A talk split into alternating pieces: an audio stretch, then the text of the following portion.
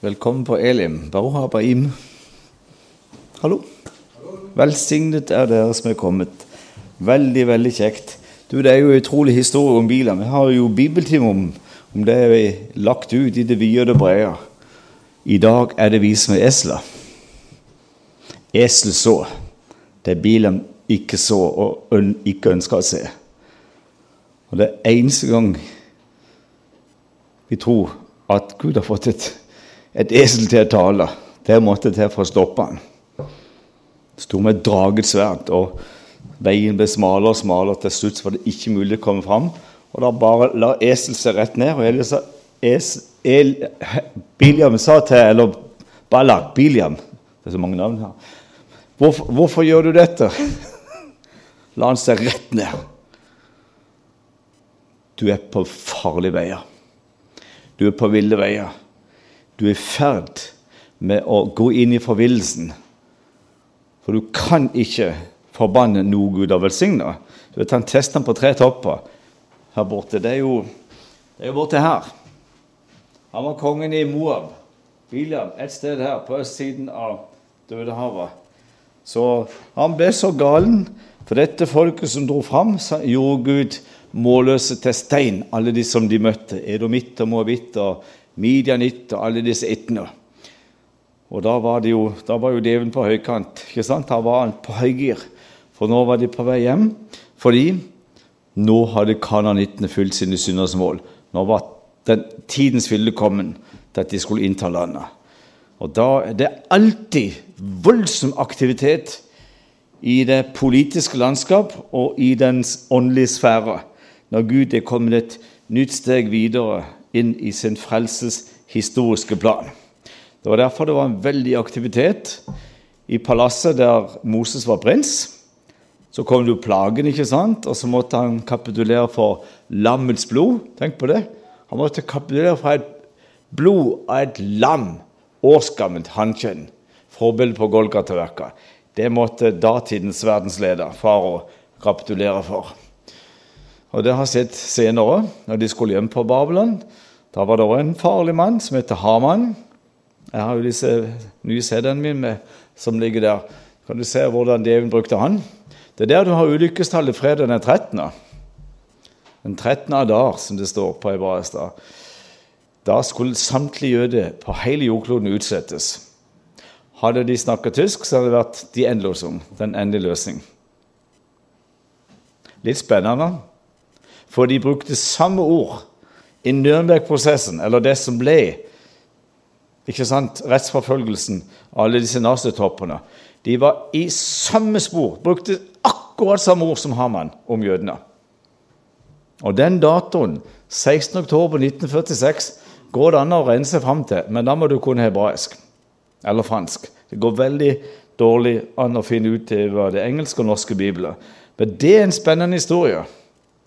For Ester ber en bønn først til kongen. Hva er ditt ønske? Du skal få det hva du ber om.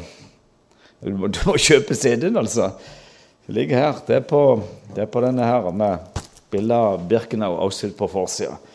Og det som ikke går fram med den norske bibeloversettelsen Andre ganger ber om, for det står 'Hva er nå din bønn?' Da var Haman og hans sønner døde. Du kan ikke be om at de skal dø en gang til. De var hengt. Nå ber hun til El Elohim, så får svar fra Gud. Hva er din bønn? Du skal få hva du ber om.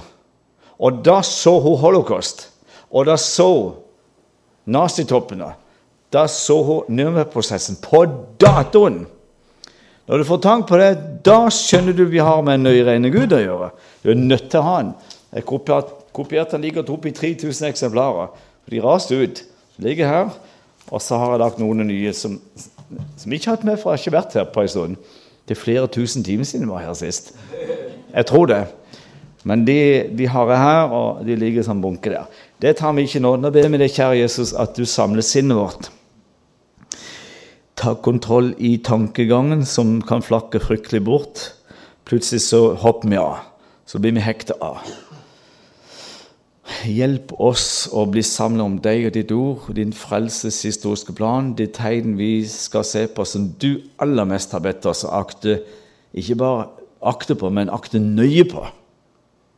Akkurat som Peter han var veldig opptatt ikke bare tidens tegn, men kvaliteten på tiden. Åndsstrømningene som som det skulle oppfylles i. Så det er der vi må være. Så må du sette oss ned på Mariaplassen, så du får oss i dala. Velsign enhver som sitter på Elim i kveld. La oss gå berika ifra hverandre. Deg til ære, oss til gavn, i Jesu navn. Amen. Ja, jeg har jo vært her på disse kanter tidligere i dag. Det er jo ikke så mange steinkast herfra. Det er ikke langt å kaste med stein, men det er jo bort på bedehuset, da. Så Der hadde vi et annet tema. Men i kveld skal vi se på andre ting. Og det som er veldig spennende, det er det Jesus svarer når disiplene spør kan du gi oss noe tegn på tid du kommer tilbake. Og tid tidsalderen går ut, eller vår nådens tidsutholdning, og tid den renner ut. Ikke verdens ende, men tidsalderens ende. Husholdningen. Paulus taler om de tidligere husholdninger. ikke sant? Det var samvittighetens husholdning, det var ingen lov. Vi hadde ikke de ti bud. Og så kommer den patriarkalske, og så Vi tar ikke flere. Og nå er det nådens, og så står det én igjen. Det er riket for Israel. Den kommende står der. Så nå er vi i den nest siste tidsutholdningen, der Gud har et arbeidsprogram i sin arbeidsuke. Fra evighet til evighet. Der har Gud et, en frelseshistorisk plan, og den gjør han kjent kun gjennom jødiske unge menn. Det er profetene, skriftprofetene. Og Da skal jeg ta tak i det som han sier med en gang. Amos som levde rett ut forbi Betlehem, rett ut forbi en liten bygd som heter Tekoa, så sier han i vers 7, kapittel 3.: For Herren Israels Gud gjør ingenting uten at han har åpenbaret sitt lønnlige råd for sine tjenerprofetene. Det er veldig viktig vers. Der skjønner vi at når Gud handler, har han tenkt ut en ting. Ikke sant? Jeg skal si det på en litt annen måte. Alle Guds tanker er målrettede. Han kaster, kaster ikke ut én tanke som ingen mening har, selvfølgelig. Alle tanker er målrettet. Han har en hensikt, et mål. Han er jo ordensgud. Vet du hva kosmos betyr? Orden. Når han har orden på skaperverket, opp til oppmålte gang, sol, måne, og alle disse tingene her, skulle kjenne orden på det viktigste av alt? Mye mer. Vi kan ikke si mye mer. Naturligvis, han er ordensgud. Det er derfor det er så utrolig viktig å få tak på disse ting. Og nå skal du få det uten kommentar noe slag. For Herren Israels Gud gjør ingenting uten at han har åpenbaret sitt lønnlige råd for sine tjenere, profetene. Og alle hadde jo innvendinger. Moses sa 'jeg kan ikke tale', jeg har ikke, jeg har ikke talegave. Stakkar Moses sier 'bruk din bror'. Peker, peker ned på Magne. Og sitter to brødre her. Slapp av. Bruk din bror. Han heter Aron, ikke sant? Han var ypperste prest. Ja men jeg skal tale igjen deg. Og så har du Jeremias. Han klagde på Gud. Jeg er altfor ung. Så svarer Gud denne her statsprofeten Jeremias. Før jeg dannet deg i mors liv. Tenk, før du var unnfanget, så kjente jeg det. Og mens du ennå var foster, så kalte jeg det. Og du sier du er for ung. Gå, tal, ti ikke. Jeg er med deg. Så satt han mot igjen. Han ble en profet like mye for hedninger som for jøder. Han var en statsprofet. Hvorfor, hvorfor kaller vi det? Fordi han talte til hele det offisielle Israel. Og hele det åndelige lederskap i, som styrte tempeltjenesten. Oppå her. Moria berg. Moria betyr 'Herren ser'. Herren ser ned til Moria. Og det er Abraham skulle for Isak, vet du. Men så hadde du Josfa. Han tenkte det er jo ikke godt å komme etter Moses. Det ble jo nesten som å hoppe etter Virko, da. Hallo. Ikke sant? Det går ikke an. Det er jo ikke bare å komme etter Moses. Hvem kan komme etter Moses? Så setter Gud veldig mot i. Hele det første kapitlet er bare mot. Sett mot til. Vær rikelig. Vær virkelig. Ja, vær sterk. Har ikke befalt deg? Du skal være sterk, vær rikelig frimodig. Stå på. Hvert sted du setter din fot, er jeg med deg. Jeg er med deg overalt der du går. Så satte han mot igjen. Og sånn er det. Alle hadde problemer. Ingen likte det, for det var jo stort sett ikke sant, det var negative budskap. De ville ikke lytte, og så måtte Gud sende profeter. Og så hadde de dårlige konger som gjorde det som var ondt i Herrens øyne. Og så straffa Gud med, de, med midianitter og alle disse etene, og så ropte de på Gud. Og så svarte han, og så sendte han konge som gjorde det som var rett i Herrens øyne. Så gikk det en generasjon, så falt de fra igjen. Hele tida. Up and down. Sånn har jødene vært, for de er mennesker akkurat som du er med. Det er Guds demonstrasjonsfolk. Så bruker vi ikke tid på det, for det skal ikke jeg bruke tid på i kveld. Men det som er spennende, det er at nå er vi kommet til en tidens fylde på nytt. Når Jesus kom første gang, født som et menneske av Judas stamme ikke sant, i Betlehem og måtte fødes der, for der hadde Josef noen mål jord. De bodde jo i Nasret, ikke sant, oppi her. Han skulle fødes her. Og ingenting lå til rette for Betlehem. Ingenting. Og det vet du. Du som har vært gravid og gått ni måneder med et barn under ditt hjerte. Når du er rett før du skal føde, da legger du iallfall ikke ut på en kjempeanstrengende tur. Iallfall ikke på en eselrygg. Det måtte Maria. Ikke sant? De måtte. Fordi Mik hadde sagt 'Efrata, Efrata', eller Betlehem, du som er liten til å være med blant Judas tusener, av deg skal utgå én svære evighetsdager. Så satt Gud i gang det største politiske spill som noen gang har sett. Han brukte en, en senator. Var veldig opptatt, han var veldig økonomisk. Han hadde økonomisk sans. Han var senator, og så ble han valgt til det vi har en sommermåned oppkalt etter. Augustus. Det var han som stjal en dato i sin måned. Han, han, tok han, sin, han, tok den fra februar, og så satte han på sin måned. Det er derfor det er feil i vår kalender. 30, 31 det er På sommeren er det galt. Det er pga. keiseren, som Gud brukte. Og nå er vi i juleevangeliet, hører du det? Og det skjedde i de dager. Det skal ikke vi gå inn på. Men den folketellingen han satte i gang for Han tenker jeg må ha orden på skattepapirene, alle må gå. Derfor måtte de til Betlehem, for der lå, der var skattefutten. Der må du signere. Her har du ditt hjemstadsrett, selv om du har flyttet til Galilea. Litt spennende. Det er storpolitikk bak juleevangeliet. Det er kjempedramatisk. Han satte i gang en folketelling over hele verden, helt opp til Danmark. I hele Russland, helt til Uralfjellene. Hele altså Levanten.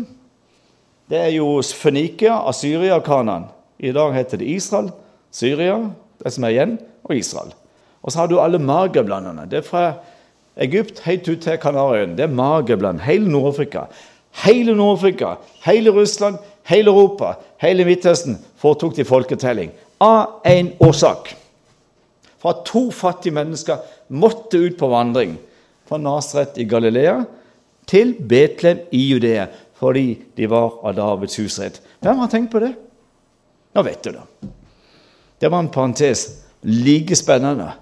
For nå er det bare neste måned, så er det på nytt igjen.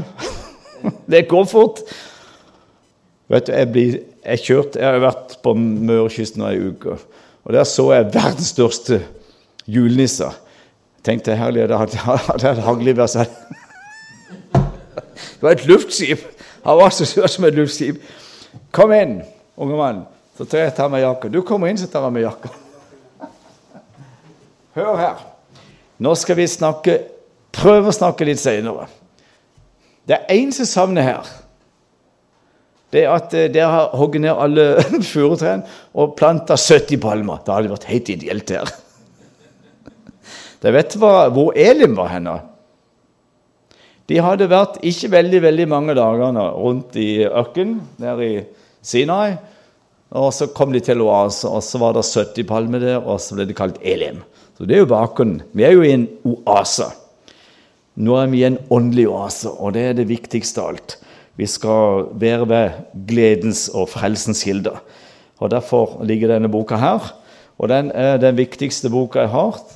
Jeg sier Bilen og Bibelen det er nesten like viktig for meg. For nå har jeg flakket rundt i Norge i snart 35 år. Slitt ut åtte biler. Og den siste det er den beste jeg har. Vet du hva han heter? Har, han har spansk navn. Står bak. Santa Fe. Var det en, en, en spanjol som hjalp meg ut med den kassa som jeg har der bak med CD. Så skulle han åpne bak, så sto han og lo. Du, vet du hva bilen din heter? Ja, jeg vet Santa, det er jo hellig. Ja, det er det. Det er sant. Men vet du hva? Du kjører rundt i hellig tro. Bilen din heter hellig tro på spansk. Passer meg veldig bra.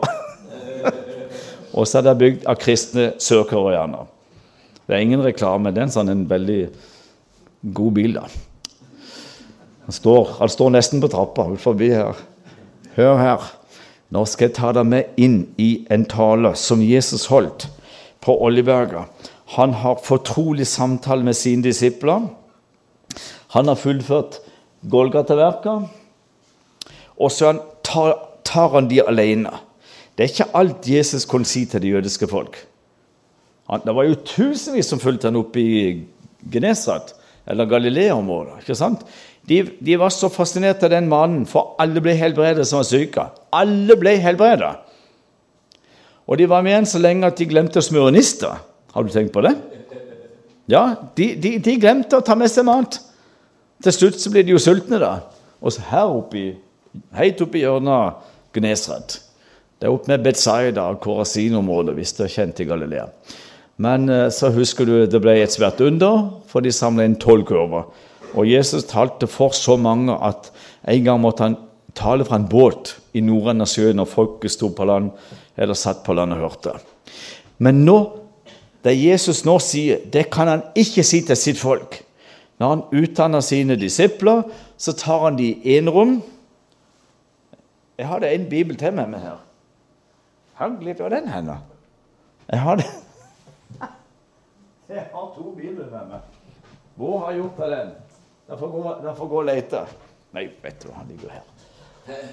Oh, det er talen min. Står det i Matteus 24, i Markus 13, i Lukas 17 og i Lukas 21. Og jeg skal ikke lese alle plasser, du kan slappe helt av. Vi skal lande på den siste. Han var lege i Jerusalem. Og uh, Matteus han var tolv år. Han satt og prøvde å ta alle de som smugla. Der. Ja, det er oppi der. Det er Silkeveien, kongeveien. Helt fra India så gikk gjennom Midtøsten, som vi kaller det, og så gikk de inn i Afrika. Der måtte de få tollevarene. Og nærmere Gaza her er jo verdens eldste tollstasjon mot Afrika. Bare så du vet det. Det går jo mange tusen år tilbake. Men en toller, det vet jeg, for jeg har en nabo som er toller, som sitter på kaia i Kristiansand og ser på alle som prøver å smugle på danskeferja. Det er farlig, det der. der. Du vet med deg sjøl. Du har for mye, enten dit eller datt. Da bør du kjøre på rødt. Så tar du en sjanse. Hva? Kjører du på grønt, så står tolleren sånn på skå bortover. Og de har et sylskarpt blikk. De har utviklet det gjennom mange mange års erfaring, og de kan se på øynene eller kroppsspråket om de smugler, eller om de burde ha kjørt på rødt. Det er uinteressant nå, men Matteus han var veldig våken. Han fikk alle detaljer med seg i et kjempekapittel. Han er så detaljert at du, du aner nesten ikke. Men når han begynner å skrive, så sitter de på Oljeberget, og Jesus holder en svær tale, og de sitter og skriver. Og Det gjør også Markus, men han tar med ikke så mye av alt dette som Matteus har med. Han er liksom rett på sak. Han tar med mye av dette med moral og etikk osv. Og så har du Lukas, som er leger, og jeg tror de utvikles eh, både hørsel og syn litt mer enn andre. Pga. at de får masse pasienter, og det er ikke alle pasienter som kan fortelle hva de feiler for noe. Men de, de tar det mange ganger på det de ikke klarer å si. Kroppsspråket. Hva, hva, tro, hva, kan det være, doktor? Hva tror de har så vondt? Ja, ja. Så stiller de nok en diagnose. Men Lukas han var veldig våken. Han var ingen jøde, men han var tilhenger. Han var en proselytt. Og han skal vi holde oss til i kveld. For han skriver i dette enorme 21. kapitlet, så leser vi helt i starten hva Jesus forteller der. Vi vet at eh, nå har han fortrolige samtaler, og han sitter bare med Der står han tar de i enerom. Han tar de til side, og så underviser han. For det er like før han skal reise hjem til sin far. Så sier han her i starten begynner, Noen av disiplene begynner å se over her, ikke sant? opp på Moa. Der tempelet sto. Herodes tempel. Og før det sto Serubabel, og før det så sto Salomos tempel. Men det var Herodes som forbedra Serubabels tempel. Han brukte ti år på det. Han var jo en bygningsingeniør. Enormt. Han som bygde palasset på Masada. Masse plasser. Det bruker vi ikke tid på. Men vet du hva? Så står det her i vers 5 i Lukas 21. Og da noen talte om tempelet, hvordan det var prydet med vakre steiner og tempelgaver, sa han, altså Jesus, dette som dere ser her, for vi bare peke der, dette som dere ser, dager skal komme da det ikke skal late stein på stein som ikke skal brytes ned. Da spurte de ham og sa, Mester, nå skal dette skje. Og hva skal tegnet være når dette skjer? Da kunne vi gå, gå løs på mange ting. Men Jesus sa faktisk noe når han rei inn palmesøndag. Da fortalte han når øh, Han sa 'ikke gråt over meg'. Du vet, De hyllene med palmegreiner og klær, og de ropte 'Hosanna'. Og disse her skriftlærde de var så gale på Jesus' sine disipler. For det tar tider. De roper sånn. De roper så høyt. De er så begeistra. Så svarer Jesus noe veldig spennende. Om disse tider så skal steinene rope. For nå visste Jesus, nå oppfylte han en helt konkret profeti i Danes bok og i Sarkerias boka. På datoen red han inn. Det er det vi kaller palmesøndag. Vi går ikke inn på datoen nå, men den kan du regne det fram til på datoen. Så disse rabbiner eller Det høye råd de kunne bare stått og vente på han. Skulle, de skulle løse folie i Betfager. Det er jo på Oljeberget, da. Oi, det er et helt spesielt bilde. Der ser det er litt manipulert. Blåse. Det er, jo, det, det er jo et maleri, da. Det er, jo, det er jo ikke sånn det er med Vestmuren. Glem det nå. Her oppe tempelplassen. Så sier Jesus her oppe Det skal ikke bli stein tilbake på stein som ikke skal brytes ned. For Jesus sier noe annet. Ikke gråt over meg, men gråt over dere selv og deres barn. For Jesus visste om 37 år så er deres barn blitt foreldre, og de har fått barn igjen. Og de andre har blitt besteforeldre. Så ikke gråt over meg, men gråt over dere selv og deres barn. Og da forteller han byen skal kringsettes. Da brukte Gud Vespasian, den svære romerske keiser, som er ingeniør og, og, og, og arkitekt til alle internasjonale idrettsarenaer. Hallo? Tok par to amfi, satt sammen, så ble det en kolosseum. Det står i Rom. Ja. Han var jo en, en, en, svær keiser som Jesus brukte. Så beleiret han byen, og det ble forferdelige tilstander. Og dette hadde Jesus sagt. Det er da det er grunn til å gråte. Ikke gå over meg. Og så sier han, som jeg sa, om disse tider da skal steinene rope. For Jesus visste det ligger en forferdelig tid en svær katastrofe som jøden aldri har opplevd maken til. Verre dramatikk enn når farao satt etter i Rødehavet, og verre dramatikk enn når Nebukaneser førte de bort til Babelen. Nå kom den store katastrofen. At jødefolket skulle miste landet, og de skulle spres. For da siterer Jesus hyrden skal slås, og jorden spes. Han skulle slås, det betyr han han skal sette livet til, om vi vet det var på et tre eller et kors. Og jorden skal spres, jøden skal spres over alle veier. Overalt. over hele. Det hadde Moses og de andre profetene sagt. Så sier han noe annet. Dette skal dere se. Tempelet skal legges i grus. Og Titus som var romernes forsvarssjef der, sønn til Vespasian. Han sa alt må dere ødelegge. Tempelet må dere ikke ødelegge. Dere må ikke ødelegge tempelet. Men hva sa Jesus? Her skal ikke levne stein på, tilbake på stein, som ikke skal brytes ned. Så kaster en berusa romersk soldat Han var så arg han kasta en fakkel inn i tempelet. Og bærekonstruksjonen i dette store tempelet, der Jesus var som tolvåring, det er det tempelet vi snakker om. Det var veldig bærekonstruksjoner av det vi kaller for laminat.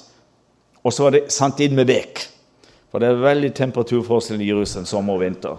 Det kan være over 50 grader. Det er ganske mye temperaturforskjell. Så måtte de smøre det med bek, og så tok beken fyr. Og så kan du tenke resten. Da begynner det å bli hett. Og det var tonnevis med gull i skatteringer og seksjoner. Så begynte gullet å renne ned. Inn i fugene. Det smelta og renne ned. Og da hadde de en fabrikk Det høres veldig hverdagslig ut. Romerne hadde en fabrikk med Getsemane. Det var jo bare en hage. ikke sant? Det er jo Gatsmani med olivenpressehavn. Masse oliventre i Kedrendal. Der. der hadde de en fabrikk rett forbi bymurene. Så utviklet noen avanserte sånn kiler, murbrekker. Så de kjørte inn mellom disse store steinblokkene og brøyt det ned. Sånn ble det oppfylt. Bruker ikke tid på det nå, men det er det han sier. Det dere ser her, det skal brytes ned. Det skal ikke bli stein tilbake på stein. Så spør de om andre ting. Og tid kommer du igjen? Og hva skal tegnet være på ditt kommer? Eller tidsalderens ende. Og nå skjønner du det at Jesus er jo den store pedagogen. Så når du leser Matteus og Markus og Lukas, så kommer liksom ikke endetidstegnene sånn likt, sånn på løpende bånd. Nå skal dere se, nå kommer det, hukk av. Nå har det skjedd. Og så kommer det, hukk av. Nei, de går fram og tilbake. Men det skal skje på en genua. Det står på hebraisk 'Ludor achanon'. Det skal skje det siste slektsledd før Gud sender sønnen tilbake. Her. Og da går vi inn i en lignelse. Det står i vers 29 i Lukas 21. Det der er veldig, veldig spennende. Det er mer enn folespennende, det skal jeg bare si. Vers 29 i Lukas 21. Og han sa en lignelse til dem, altså til disiplene. Se på fikentreet og alle trær. Så snart de springer ut, og dere ser det, da vet dere av dere selv at sommeren er nær. Slik skal også dere, når dere ser disse ting skje Det er veldig mange ting som ligger over her. Når dere ser disse ting skje, vite at Guds rike er nær. Sannelig sier jeg dere, denne slekt skal så visst ikke få gå før det har skjedd, skjedd alt sammen. Himmel og jord skal få gå, men min ord skal aldri få gå så kommer han med en veldig advarsel om å holde seg våkne og være klar i hodet. Ta dere i vare, så ikke deres hjerte tynges av rus og svir av timelige bekymringer, så den dagen skulle komme uventet over dere som en snare, for den skal komme over alle dem som bor over hele jorda. Men våg hver tid og stund å be, at dere må bli aktet verdig til å unnfly alt dette som skal komme, og til å bli stående for menneskesønn. Her er en veldig advarsel, og så tar han tak i Det er mange ting vi skal se på nå, ikke alt. Men det som er spennende, det er det at fikentreet alltid brukt synonymt om Erets Israel. Det skal bli fysisk liv i dette landet igjen. Og Nå skal du høre en merkelig historie som du kan hende ikke har tenkt på. Det står i Markus 11, 20. Markus kapittel 11, vers 20. Det står at Jesus ble sulten. Så gikk han bort og så på et tre. Hvilket tre så han på? Han, så, han gikk bort og så på et fikentre, og disiplene sier til Jesus Hallo, De sier det nok ikke, men du, det, er ikke fiken nå. Det er ikke, det er ikke, høst. Det er ikke tid for fiken. Likevel gikk Jesus bort og så på treet. Han målte opp, han så på treet. Det var ingen frukt. Så talte han til treet. Han gjorde det som var historien mellom Ballak og William. Han forbanna fikentreet. Og så skjer det ikke noe, da. Så går de videre. Og så kommer de tilbake, og så plutselig sier disippelen Se på det treet du forbanna. Det var ikke samme dagen, men de kommer forbi der igjen. Se på det fikentreet. Det visnet. Så kommer poenget. Fra roten av. Det Jesus vil med den anskuelsesundervisninga, at altså, Israel skal forsvinne. De skal ut, visne om du vil. De skal ut, spres overalt. Men rota, Ikke sant? Netzer, Nasaret, det er jo det? Den han ikke. Og så skal det bli liv igjen. Har du forsøkt om våren på plenen din å få tak på hestehov? Du syns det er ikke så gøy. De kommer opp alle veier sånn i mai. Det er gult. Det er snart et gult teppe. Så prøver du Jeg må få med alt, ikke sant? Så er det kanskje litt igjen av rotet langt der nede. Så tror du ja, ja. Tror du ikke det kommer opp igjen? Det, 'Hallo, jeg er her.' Det kommer opp igjen. Vi må ha med rota. Det skjønner alle for å få alt. Men Jesus sa, 'Rota visner ikke'. Det betyr det skal bli liv igjen. Her er jo svære kapitler på dette. Du har jo dette Sekkel 37, 1-14, om de døde ben i dalen. Det er jo en gedigen anskuelsesanvisning på det Jesus viser her. Det bruker vi ikke tid på. Men det Jesus sier, det skal bli liv igjen. Først skal de spres over hele verden. Lide vondt, hykles på, lyves, trakasseres. Som mange er inne på her, ikke sant? Alt dette destruktive med boikott. Alt dette har Moses og Saias og Sekle de skrevet. Og så skal de komme hjem. Da skal det bli i fikentreet. Men det står noe annet der. Og de andre trær. Altså, har, Den lignelsen har ingen mening hvis ikke de andre trær er andre nasjoner. Det må skje noe med de andre nasjonene etter Israel er på plass. Og Nå skal du få tak i hele bildet. Da blir det mening i dette. Alle oss har gått på skole. ikke sant? Jeg gikk på folkeskole hjemme i Mandal. Det var akkurat når kong Haakon døde. Det er jo vanvittig lenge siden. Det var i 55. Jeg er jo steingammel. Jeg er jo akkurat like gammel som den nasjonen her. Men vet du, så hadde vi tegning, vi hadde norsk og regning og diktat og herlighet av stil. Jeg syntes det var fryktelig. Og historie. Og geografi. Jeg elsker historiegeografi. Andre syntes det var gørr kjedelig. Nå skjønner jeg hvorfor Jesus ga meg den veldige interessen for historie og geografi. For det har jeg hatt bruk for i tusenvis av møter. Vet du hva? Så dro læreren ned et gardin. Der var det ikke noe powerpoint. Det var ikke et ord engang. Dro ned sånn Så tok han en sånn lang pekestokk, det er sånn, du bruker når du spiller kåren. Dro ned Afrika. Oi, tenkte jeg. Det er der det er så varmt. Det er negrene. Det er jo det. Afrika. Så pekte han. Opp der. Begynte han oppi det ene. Husker jeg når jeg sto sånn og pekte. Der er spansk Marokko, og der er fransk Algerie. Tenkte Spania, Frankrike, hva er det for noe? Jo, det er land i Europa. Ja, Og så har du fransk Tunis, og midt nede der Suivan til Nilen, som renner gjennom Egypt. Det er belgisk Kongo. Og helt der, der, helt der, der. Der er britisk Sør-Afrika, osv. Poenget er dette. Vi snakker om den første og den andre og den tredje verden. Nå, nå, nå blir det mening i bildet. Kan du høre godt etter? Skal jeg prøve å snakke seint? Ikke ett fritt land, ikke ett fritt folk i hele Afrika.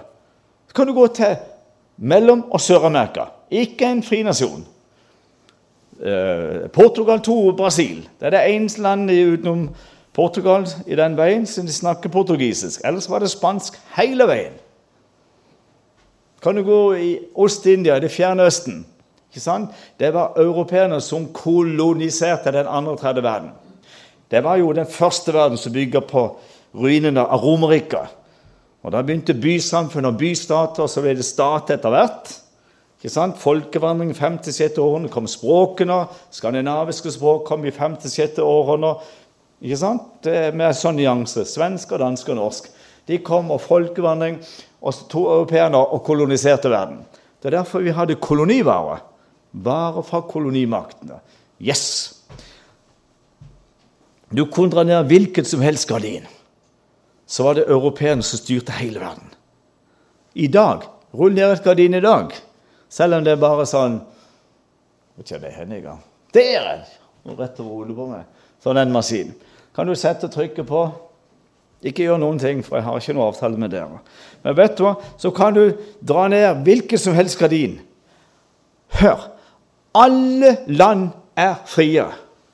Og nå vet dere For det, det er mulig han har vært her. Emanuel Minos. Han var en av mine forbedere, og han har vært en av mine gode forbilder.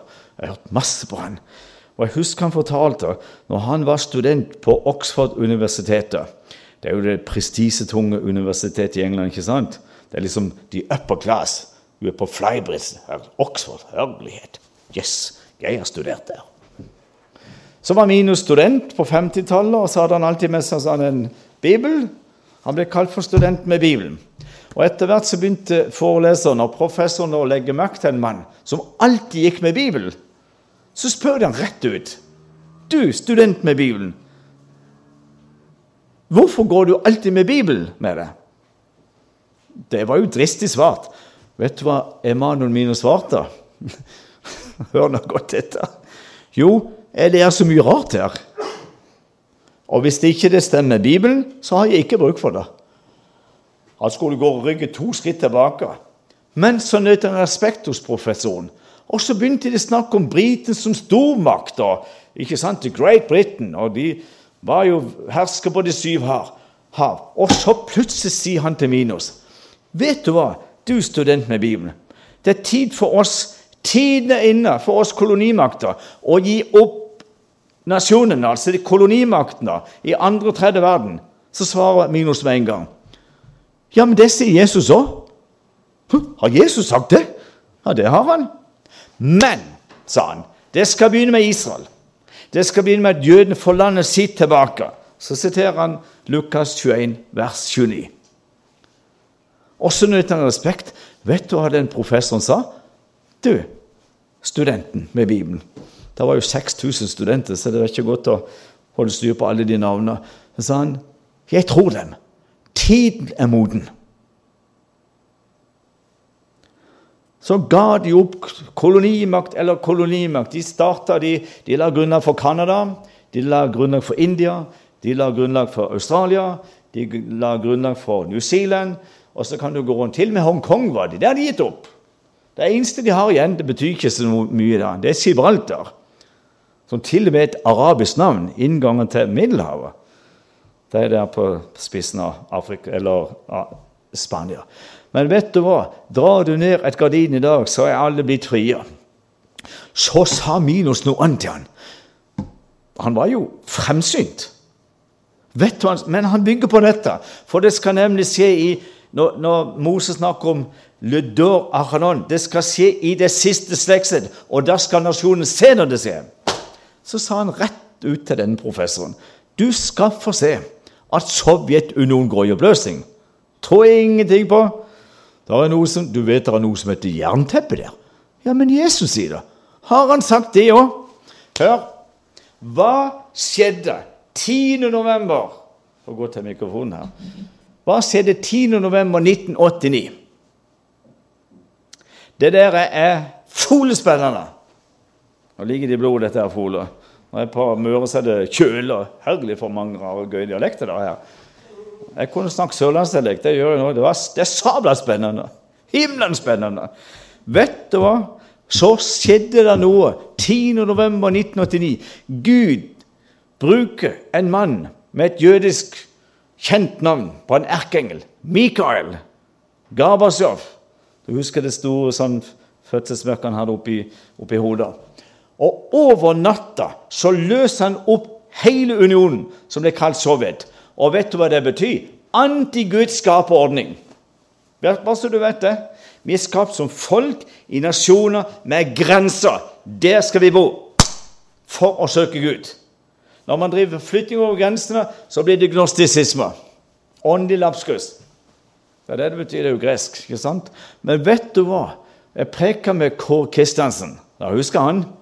Han var jo hvit i håret på slutten. Olje- og energiminister. Det er helt tilbake til Jan P. Syse sin regjering. Det er jo veldig lenge siden. da. Og jeg hadde han og kona på to turer i Israel. Og vi hadde sånn fellesmøte på Sørlandet. Tenkte, der, han, Den mannen der må jeg pumpe for alt han har. Han har vært i Kuwait, han har vært i Emiratene, han har vært i Irak, Persia, i alle disse arabiske muslimske statene. Tenkte jeg, jammen er du god, du som har det engasjementet for Israel, og skal snakke med disse sjeikene som styrer disse oljelandene her. Så sa noe.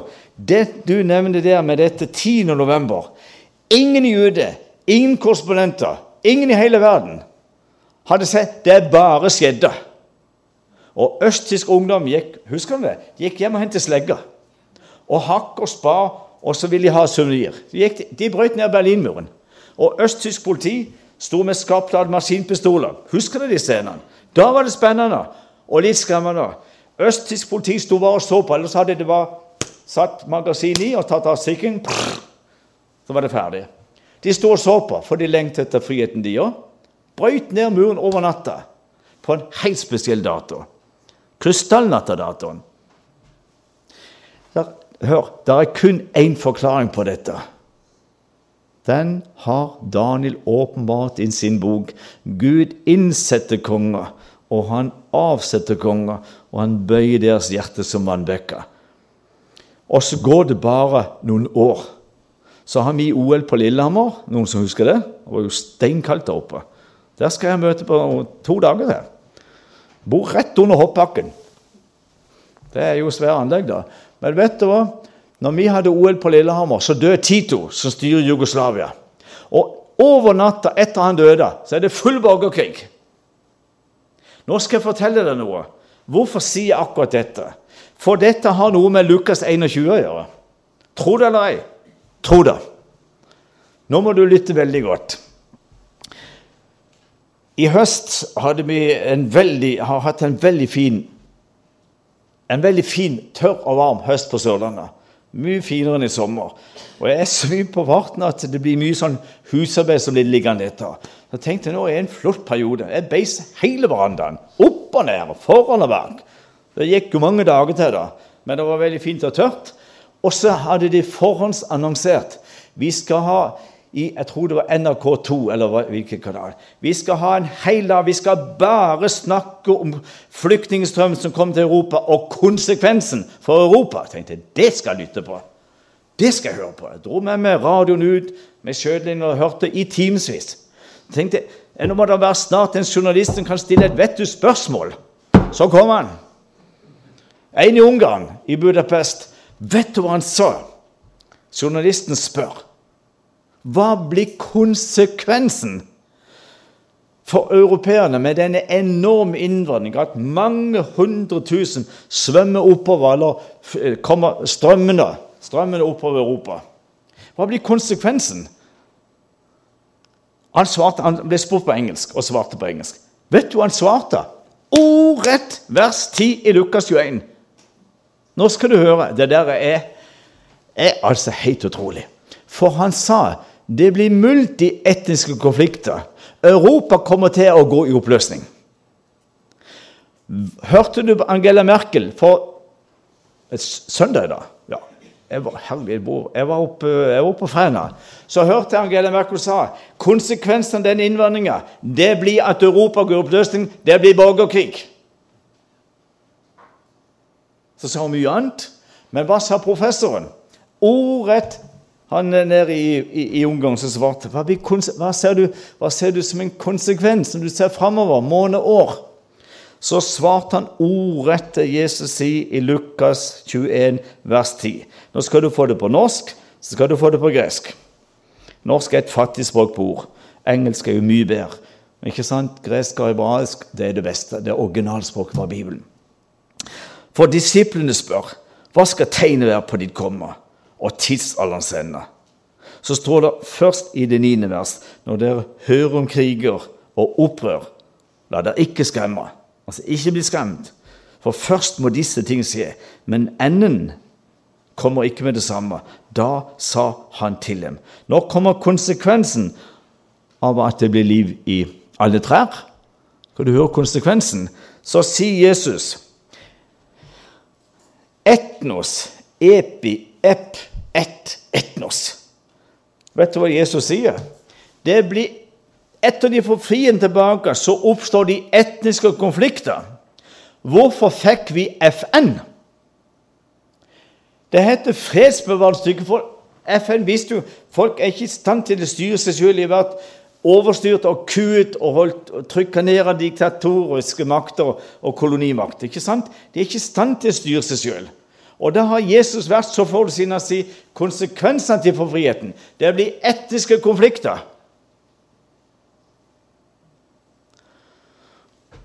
Alle dere husker, eller iallfall du bør kjøpe den boka som Hans Sten Sørensen intervjuer Minos, som heter 'Det har ringt for tredje gang'. Det er en alvorlig bok. Og I den boka er det gjengitt det berømte budskapet som en flere og 90 år gammel dame ga Minos oppe på Valdres i 1968. For der sier hun veldig spennende ting som er, som, som er springbrett for meg og gå inn på et annet tema som ligger i, i dette kapitlet. For dette, han var der oppe og prekte. ikke sant? Det er fellesmøte alle veier minus. Så er det fellesmøte. Fantastisk. Han var en ener til å samle over alle organisasjonsgrensene. Så får han jo et budskap av ei godt voksen dame, må jo si det, nå er flere enn 90 år. Da er jo godt voksen. Og så leste han det budskapet hun fikk, på et papir. Hun hadde skrevet ned på et papir. Og han syntes det var grotesk. Kan, han skriver det selv. Dette kan jeg ikke ta opp på en talerstol. Så la han det vekk. Helt inntil 1996. Så hadde han opprydding. Så fant han det. Så dro han ut et sånn gulna blad i skuffa, og så leste han det på nytt. Og så stussa han. Det ser jo. Nå, det hun ga meg i 68 i forhold til i dag er det jo 47 år siden. Men vet du, så begynte han å lese. Og nå skal du bare få noen få ting av hun ga som et budskap. For hun sa 'Jeg har fått det av Jesus'. Og jeg skrev det ned. Og ble testa både prester, predikanter og indremisjonsledere. Det er en troverdig, våken, oppegående dame som liksom har beina planta godt på jorda. Hun er verken overspent eller hun er, hun er en tilregnelig, våken, klar dame. Så begynte han å lese. Og så leste han dette her, som hun fikk. Like før Jesus kommer igjen, skal folk leve som gifte uten å være gift. Han protesterte. Det er ikke lov! Det er ikke lov! Ha, sa hun. Jeg syns jeg hører henne. Ha, det kommer. Du skal få oppleve det. Jeg er for gammel. Da var ordet samboerskap ikke oppfunnet i det norske språk. Han sa det er ikke lov. Han protesterte. Det er ikke lov. Ha, det skjer. Og så sa hun noe annet. Det skal bli et frafall i Norge og utover i verden som vi aldri har opplevd maken til. Det skal bli tillatt ut de utroligste ting i kristne forsamlinger. Folk kommer til å bli sløve. Det blir ikke lenger rom for ransakende forkynnelser. Ord om vekkelser, synd og nåder, evangelium, lov og alle disse ting. Det skal det ikke bli rom for. For det blir kulturaktiviteter og kunst og underholdning som tar over i kirke og bedehus. Og det resulterer i at kirke og bedehus står tommere og tommere og tommere. Det har jeg sett. Jeg er så glad jeg kom inn her at ikke denne her var vekk. For vet du hva jeg opplever? Jeg har reist i 35 år nå snart. Jeg kommer til enten det er det ene eller det andre, store lokaler, svære forsamlinger. Så kommer jeg inn, så spør jeg uh, disse her møtelederne du, hvor er talerstolen hen? Jeg må ha noe å legge Bibelen på. Den, sier jeg. Den har ungdommen brent. Det er ikke plass til talerstol. For det er et hav av alt mulig sånn. Det er mikrofonstativer og nostativ. Det, det, det er jo rene orkestersalen. Så kommer jeg andre bedus, ned på det kristelige Sørlandet.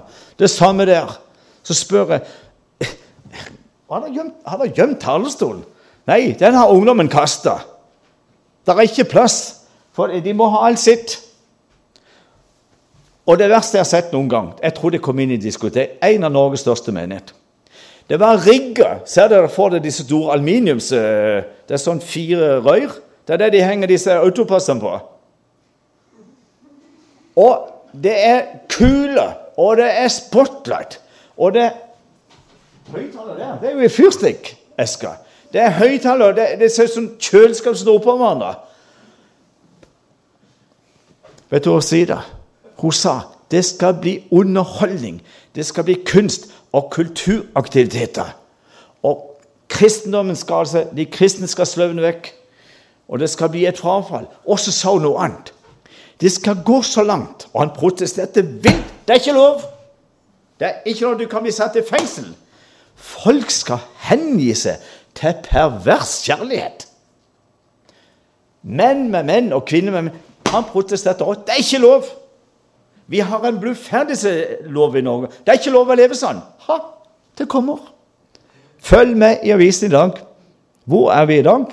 Dette sa hun, eller fikk, i 1968, 47 år siden. Og så sa hun mye annet som jeg ikke skal bruke tid på. Men nå kommer poenget, hvorfor jeg nevner det.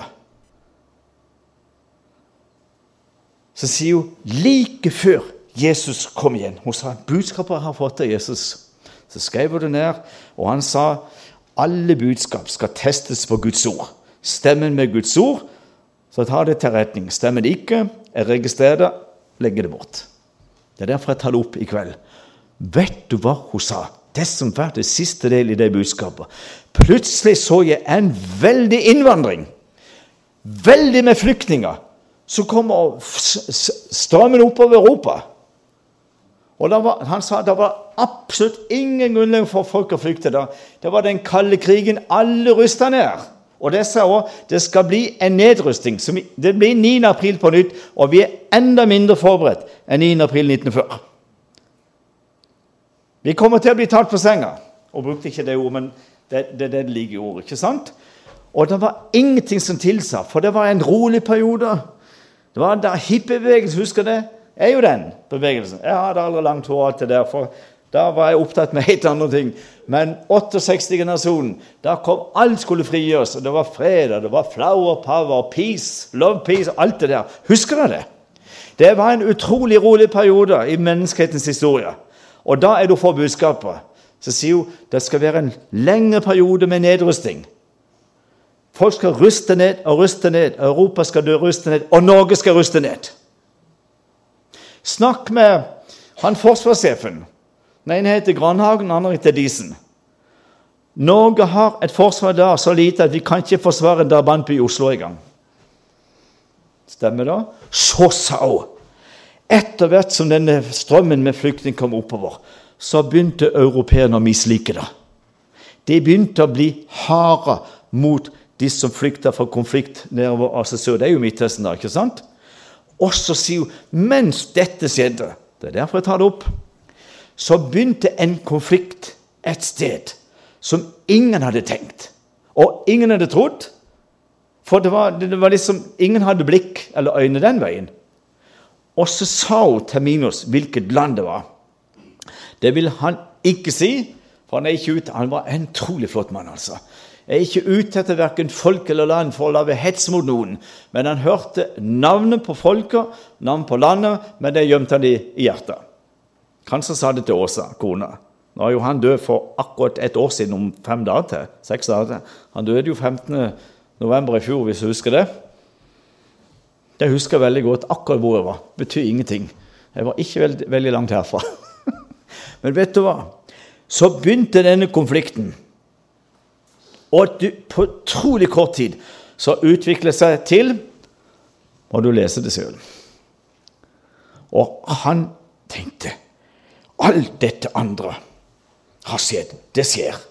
Men det siste med disse flyktninger, det fikk ikke han oppleve. Jeg tar det opp, for dette, vi er midt oppi det. Og så sier Jesus, og så sa han ungareren Konsekvensen på sikt for hele Europa det blir multietiske konflikter Akkurat det Jesus sa. Det blir konsekvensen at man får friheten tilbake. Nå legger vi det vekt. Jesus sier også noe andre ting.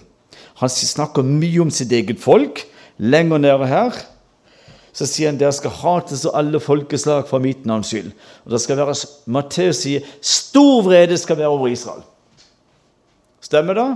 Det er bare å følge med i media, se hva som skjer i FN, i avstenga, hva vi har. Sånn er det, for Jesus sa det. Og Moses sier alle nasjoner skal hykle på jødene. Det er egentlig enda verre. Det er akkurat som jeg skulle skape en løgnhistorie om disse brødrene. har jo mange som sitter her. ikke sant? Jeg skal, jeg, jeg skal lyve på de brødrene. Med fullt overlegg. Jeg, jeg hadde jo aldri kunnet tenke i tanken engang. Men sett, jeg, jeg, la meg en ond tanke om dem. Jeg lyver på dem. Og så etterpå skal jeg straffe dem for jeg lyver på dem. Det er jødehatt. Først lyver man på jøden. Sender de ut i onde rykter. Lager falske historier i media. Og så kjører man på, kjører på, kjører på, kjører på. Og til slutt så går det inn som en sannhet. Og så skal jøden straffes for de har løyet på. Konsekvensen blir Vet du hva det blir? et 5000 år gammelt ord. Antisemittisme. Og hvem er Sem? Opphav til semittene. Det er både jøder og arabere, er ikke det? Sem, kommer og Jafet. Sem dro til Orienten. Kam dro til Afrika, og vi er jafetitter. Det er den euroasiatiske lyserase. Men det som er interessant, at Jesus forteller alle etniske folkegrupper skal legge jødene for hardt. Nå skal jeg snart fortelle noe utrolig spennende, for vi kan ikke dvele for lenge med disse ting. Det er mange mange andre ting.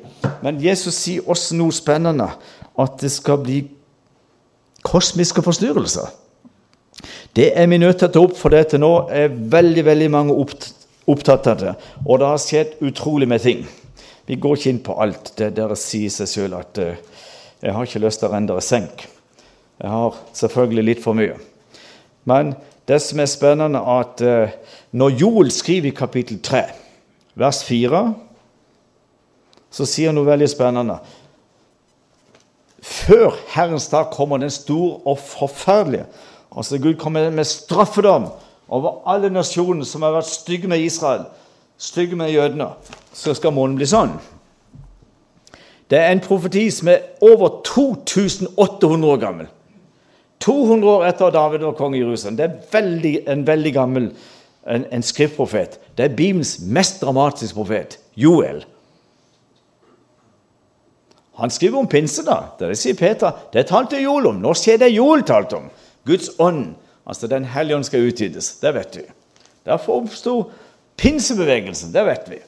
Det snakker vi ikke nå. Men vet du hva?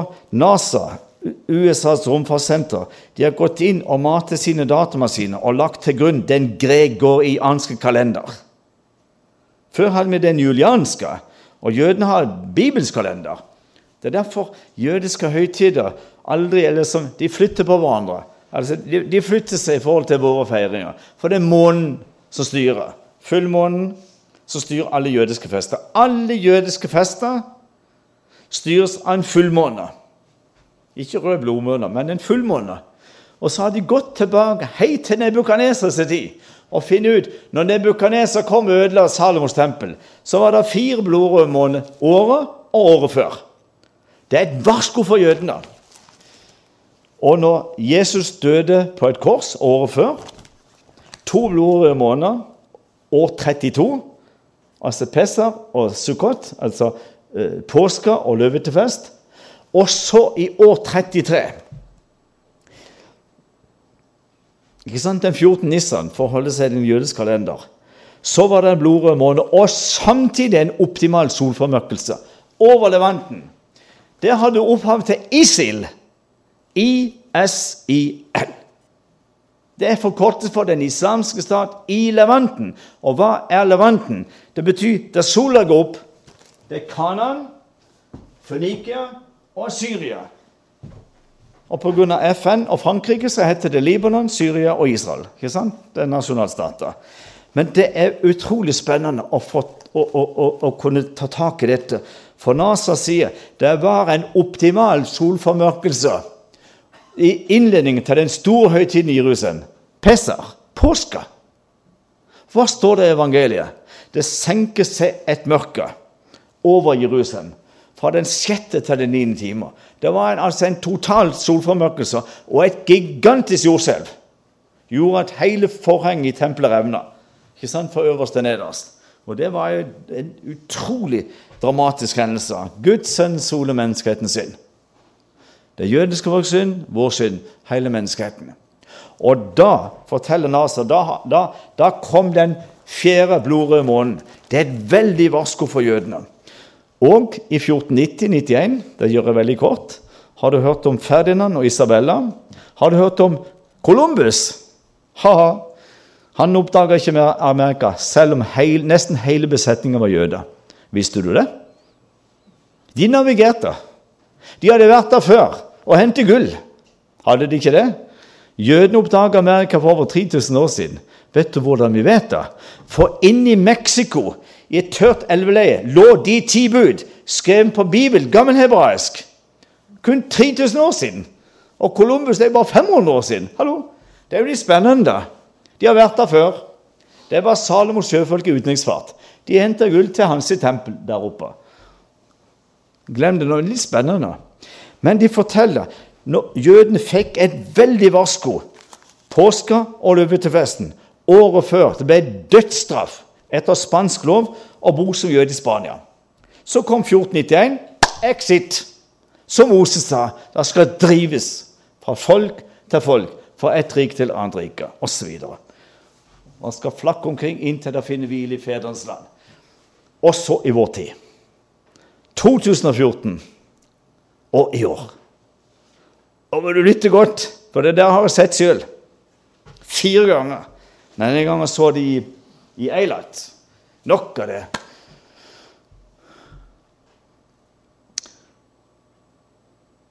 Hva tror du jeg skal si nå? Hva tror du jeg skal si? Påska 14. Det er jo i fjor.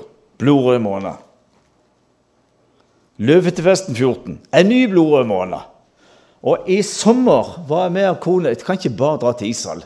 I, I, sommer så talte jeg i fire dager på Danmarks største stevne, sånn dansk oasestevne. Og det var altså så hardt, tenkte jeg. Nå må jeg ha ferie i hodet. Så dro vi til Normandie. the, the, longest day, det dagen. 6. juni 44. For det var eh, en av min fars eh, nærmeste fettere var med i slaget, landganger. Tenkte dere har lyst til å se. Der 135 000 gikk i land, og 10 000 satt livet til første dag. Det vil gå på de strendene der, som er årstedet vi har friheten. Der vil jeg gå med stor ærbødighet, for det var fetter til pappa med. Han var med der. Men vet du hva de fortalte? Når vi hadde den blodrøde månen, så gikk Flosjø 14 meter over. Tenk om, ikke sant, Der kan du se Sunnmørposten. Flo og fjæra. Det er på minutter det er månen som styrer pga. gravitasjon. ikke sant? Men det steg 14 meter over Flosjø. Jeg vet ikke om du så de dramatiske scenene på nyhet. Det er jo på masse nyhetskanaler. Men glem det nå. Og så skjedde det samme igjen. Og nå må du lytte godt. Nå er vi i juletre. 3. Vers 4, 5, 6, 7, 8. Så skjedde det noe 28.9. i høst. Herlighet, det er jo bare fem uker siden, sånn cirka. Fem og en halv uke siden. Vet du hva? Da innleder jødene Sukkot, eller løvetefesten. Vet du hva som skjedde i FN under høstsesjonen? Husk, for det står det skal skje før Herrens dag kommer den store forferdelige. Så står det faktisk der at de skal Jesus skal dømme nasjonen. Han kommer tilbake i Josafats-dalen. Det betyr Gud dømmer. Det er den dagen som går ned til Jeriko. Rundt Oljeberget og rundt Sionsberg og så ned igjennom. Men vet du hva? De, de, de, forteller at i FN så hadde de avstemning om en luftstat. Luftstat. To tredjedeler av alle nasjoner i FN godkjenner, ratifiserer en palestinsk stat over Israel. Og ingen reagerer. Folk er bevisstløse i dag. Den måneden hadde ikke forsvunnet engang. Så har de avstemning. Og det tristeste alt er så Der står vår utenriksledelse. Han står ærbødig. Vi kan ikke bruke det. Det var jo den de skulle stått til. Så heiser de terroristflagget. En terrorstat har to tredjedeler av menneskeheten godkjent. En palestinsk stat med PLO-flagget. Og de som har nazisymboler, Hitler-symbol i alle beretter, visste du det? Den tyske ørnen. Og når de starter om morgenen, så står de sånn. Du, vet du det? De gjør nazihilsen. Og jødene som overlevde holocaust, de tror, de, de tror, ikke det er sant. Se på bærheten til PLO-folk. Har møtt de så mange ganger på Checkpoint rundt omkring pga. Oslo-avtalen. De har samme tanke som Hitler hadde om jødene.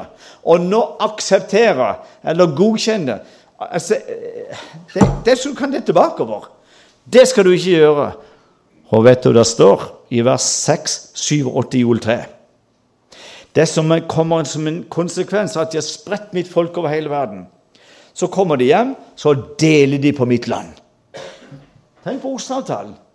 Det er 90 mil med elektronisk gjerde, men det er mur. Blank løgn. Det er 4-5% mur, resten er elektronisk gjerde. Det er bare sånn sensor. Tror du ikke jeg har kjørt på langt i bøttes vann? altså. Det er jo super gjennom hele landet. Det ser ikke ut her. Det er hele veien i vår land. De deler opp mitt land, og så kommer det som skjer i FN. Og den var sånn på himmelen over Europa. Og så går det jo mot vest, ikke sant? For sola kommer opp i øst som regel, og så går det den veien. Sånn er det. Vet du hva som står det i neste vers? De kaster lodd om mitt folk. Det var akkurat det FN gjorde. Og har du her alle de versene, så er det tilfeldig. Noe kommer til å se. Men hva? Vi ser det beste i ettertid. Men på hebraisk det kan disse guttene, for de er gode i det språket her. Pur, purim, ikke sant? Pur, det kalles lodd. Purim. Derfor har jødene purimfesten. De kaster lodd om jødens skjebne. Så, så fikk vi Esters bok. Det, er der de feirer dronning Ester. De kler seg ut som en dronningjente, og det er veldig gøy å være med på purimfesten. Så spiser de Hamans øre som koser seg i hjel. Så biter de av De spiser de som vi spiser smultringer. Hamans øre. Så er det alltid noen jenter som blir blinket ut på skolen. Så er det dronning Ester, og så får de flotte kjolen. Herlig stas. De minnes Haman, og så minnes de at de kaster lodd. Det gjorde FN. Og Gud har gitt akt på det. Alle nasjoner skal straffes for det de holder på med her. Og han gir det varselet her. Og nå får vi ikke flere, for neste gang er levningen det er jo rundt om 2060. Det er jo en stund til. Da er mye over 100 år. Magne, jeg vet ikke om du er pensjonist for lengst. Hør her. Vi bruker ikke tid på det. Men jeg vet ikke om Oi! Det er farlig med briller, vet du. Særlig når de er så dyre. Jeg vet ikke godt du følger med. Men jeg talte litt om dette i en pinsemøte i Kristiansund forrige mandag. Og jeg, jeg, jeg gikk løs på dette her. Det er ikke bare en måned skal si tegn. Sol og måne og stjerner. Så holdt opp den her, det er jo bare fille igjen nå her. Tegn i sola, det skal være den veien. Så sa jeg sola har en syklus på elleve år. Ikke sant? Sånn er det. Og Det som indikerer syklusen når den kommer, det blir sorte flekker, og som er mange ganger større enn jorda. Det betyr at eh, sola har noe på lur. Det er noe som skjer inni sola. For Jesus sier 'tegn i sol, måne og stjerner', og på jorda skal menneskeheten falle i avmakt. For himmelens krefter skal rokkes. Altså det skal bli forstyrrelser i kosmos. For ikke snakke om det gigantiske bildet som NASA tok 1700 lysår ut i universet, og det de kaller det Jesu naglemerkede hånd. Jesu, NASA kaller det den Jesu naglemerkede hånd. Det er akkurat som en røntgenbilde av en underarm og så hånd, og naglen går inn akkurat der Jesus fikk naglen drevet inn her. Ikke ut i hånda, for da revner han og henger på et kors. Der. Kom og kikk på det etterpå. Det er litt spennende. Det ligger der. Og der. Og så videre. Nå har NASA sagt nå lever hele den nordlige halvkule i skuddlinja. Sola har innomlink på jordkloden. Den nordlige halvkule, og det kan se når som helst at strømmen og alle kraftverk kan uh, bli altså overkobla. Kan vi si det er overoppheta eller overspenning, og så tar de fyr. De hadde ekstraordinært møte i London, alle Nato-ledere og alle EU-ledere. Krisemøte i London. Og så hadde de ekstraordinært møte i Det hvite hus, for de sa nå kan det skje når som helst. Og de er veldig redd for alle disse bemannede romstasjonene up in the space. ikke sant? Så følger de veldig godt med det så sier NASA-lederen om og om igjen sagt, vi lever veldig farlig. Og inntreffer dette, så kan det se at hele den nordlige halvkule er uten strøm fra to-tre dager til tre måneder. Og Dette har de hatt som hovedsending på et av de største tyske TV-kanalene, som heter ARD. ARD. Har sett mye på. ARD. Så viser de vi lever veldig farlig. Er det noe som skjer? Men Jesus sier når dere ser disse ting begynne å skje, da skal dere vite at jeg står for døren. Og hvis ikke du vet, så sier Johannes på Patmos sola skal bli livsfarlig for menneskeheten. Og alle satellitter, alle disse her kommunikasjon og GPS og alt det vi har, hver satellitter, alle vil brenne. Prøv å tenke Sett deg inn i det du klarer. Plutselig er alt svart. Hva skjer? Det nytter ikke å ringe. Mobilen er svart. Det nytter ikke å slå på PC-en. Den er svart. Selv på TV-en. Den er svart. For alt går trådløst. Det er det de har sagt. Vi har gjort oss totalt sårbare. Og vi er utsatt for gammastråler. Det er de voldsomme farlige. Og eh, infrarød, og så er det røntgenstråler. Da går alle satellitter. Jeg snakker med trallsjåfører. De sier på én dag er alle matvarehus alle matvarekjeder de er tømt. Det er jungelens lover. Det blir ville vest. Det blir ville tilstander. Det blir som Jesus sier. Hunger, uår, her og der. Altså ubalanse. Men så sier han også noe annet. Vi bruker ikke tid på det, men han sier også noe annet. Den sier litt langt. Vi skal følge med på andre ting. Nå skal jeg avslutte med det. Det er mye som løper parallelt. Men Markus skriver vi som du var, skal det bli. Og hva er det Jesus tenker på? Ikke, ikke nok med bare det at eh, det skal bli stor klimaendring. Det, er det her oppe på disse nye CD-ene. Og det forteller nå fageksperter pga. den ekstreme det, det, varme vann som går fra ekvatorbeltet, ikke sant, trop, de tropiske der det er sånn tropeklima. Det går nå inn under isen på Nord- og Sydpolen. Og Polen smelter fra innersida, nedsida. Og jeg snakker ut som en fisker som fisker ut forbi Grønland.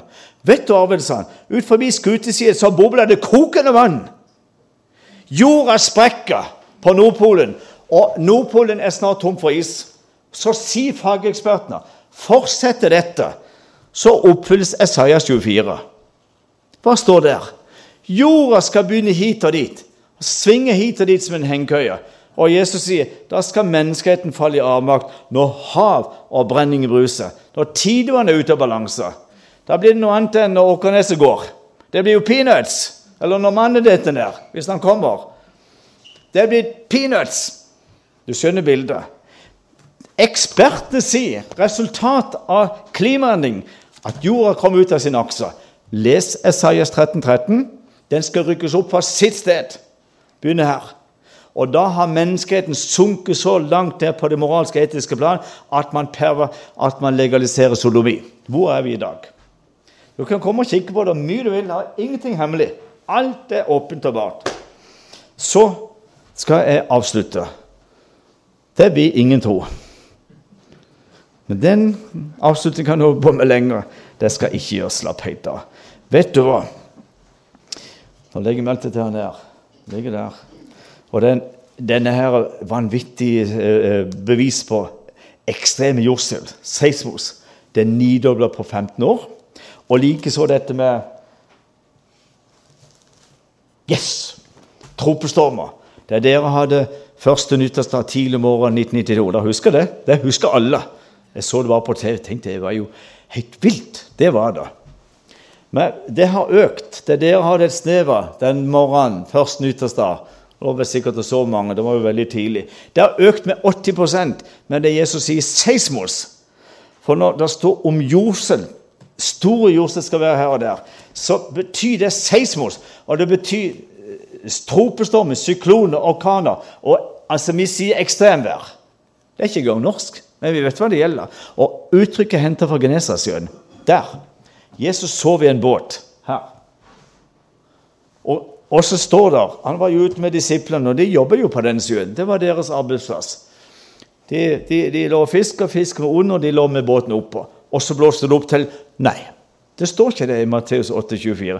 Det blåste opp til seismol, står det. Ekstremvær. Og nå har jeg en statistikk som viser alle målestasjoner over hele jordkloden. Over 2700 målestasjoner som de også måler jordselv.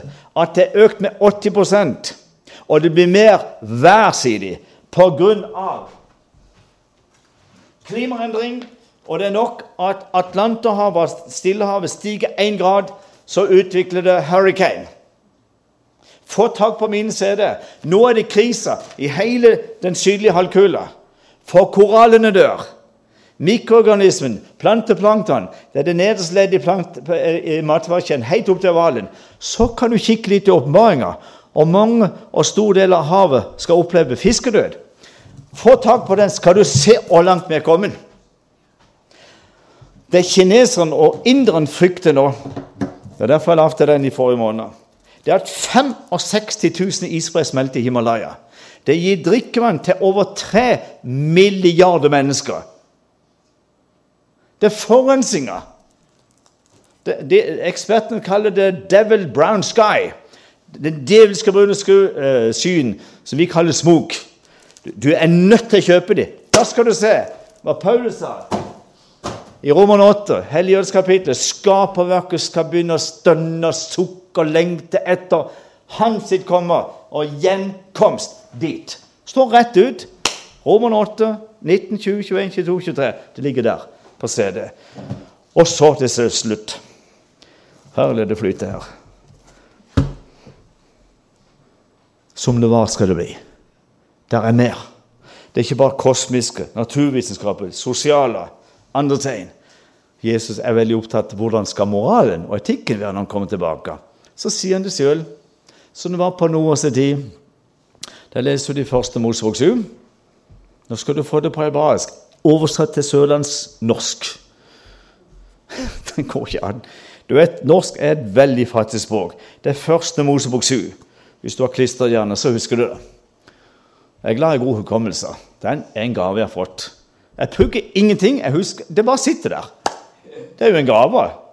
Nådegave. Hør. Så står det de gifta seg. Det er jo fem, kun 5000 år siden. De gifta seg, og så ga de opp sin mann og sin kone.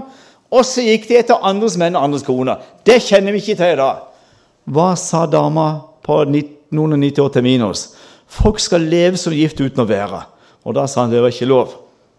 Og jeg kjenner, kjenner ligningssjefen hjemme i mannen. Han er en veldig god brennende varm kristen og en god israel. Han sa Arve, det husker du nok. Når du måtte skrive ut selvangivelser Å, herlighet, du var svett overalt. Levere det 31.1. i postkassa. Å, herlighet! Trafikkopp, og vi satt her og svetta. Har vi fått med alt? På ære og samvittighet. Sett kryss i rett rubrikk. Gift eller ugift? Og like før alt går nå elektronisk, så kom det inn en ny rub.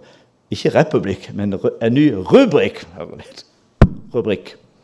Samboer. Hva var det Valdresdammen sa? Det som skal skje når Jesus kommer igjen? Folk skal leve som gifte uten å være det.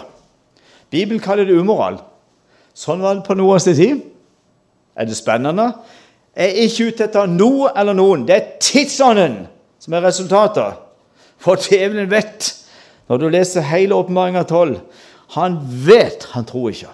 Han vet han har kort tid igjen. Og det er først land han er ute etter. Er ta det! Og så skal det, de som har Jesu vitnesbyrd, forfølges. De skal oppleve forfølgelser. Og det skal jeg bare fortelle det, at min tjeneste blir hardere og hardere. Det blir verre og verre. Det blir vanskelig og vanskelig å reise. Jeg trenger et hav av forbund. Det er steintøft å reise, skal jeg si det. Altså, Israel-romantikk, det kan du bare glemme. Israel-romantikk og alt det der, der. Selv om jeg fant kona mi i Israel, så er den romantikken det er long time ago, altså. Men hør, det er steinhardt å leve både i og, og i Midtøsten og forsvare dette folket og det som skjer, og alt det andre vi kunne ta tak i. Det skal jeg ikke gjøre i kveld, for nå skal du høre. Vi er allerede der som det var på Noas tid. Så går vi tusen år nærmere vår tid. Da, da er det Abom som lever her, ikke sant? Er det ikke gøy? Det er en tullekopp. Herlighet. Never mind. Har lagt den der. Farlige greier. Yes. Abraham tok med seg sin nevø til Kanans land. Du vet hvor det er? henne? Det er her. Never mind. Jeg har sikkert brukt opp batteriet. Han dro nedover her. Og så stoppa han på uh, sørvestkysten av livets sjø. Vi kaller det Dødehavet. Og så sier Abraham, han var jo sjenerøs, sier han til sin nevø Hvis du går til høyre, så går jeg til venstre. Går du til venstre, så går jeg til høyre. Hvor gikk Lot? Til Sodoma. Og Abraham visste at der lever de perverst. Og han begynner med en gang å be for sin nevø. For han skjønner Han drar jo ned til et veldig farlig sted.